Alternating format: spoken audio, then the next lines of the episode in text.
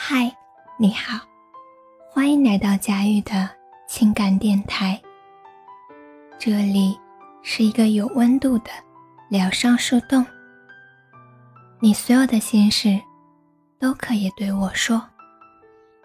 希望在每一个睡不着的夜晚，我的声音可以温暖你。我皮肤很黑，是灰头土脸的那种黑。又很干瘦，在学校里常常被取各种外号。那时候很羡慕皮肤白的女孩子，远远的走过来就像一道光一样。同样是穿着校服，赞美的目光总是停留在肤白貌美的女孩身上。和我一起玩的朋友，长得都非常漂亮。每次和他们出去，都有大人。夸他们如何如何好看，然后转过头来扫我一眼，非常敷衍地说：“你也挺可爱的。”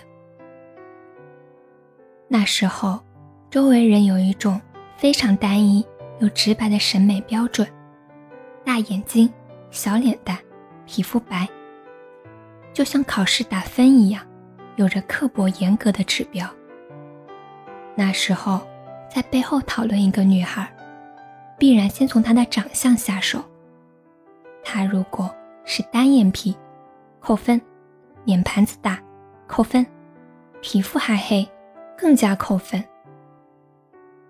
这种审判标准，就好像一种新型社交病毒，略显病态而单一的要求，苛责了每一个人都使劲往同一个方向奔跑。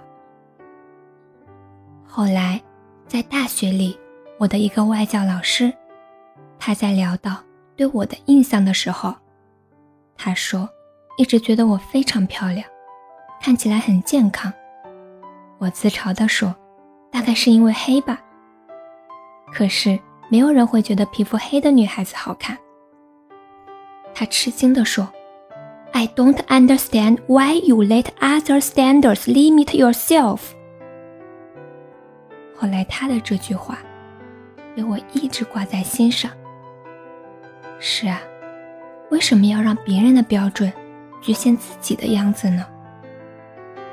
当你开始用别人的标准挑剔自己的那些不完美时，恰恰错失了这些真正属于你的闪光的东西。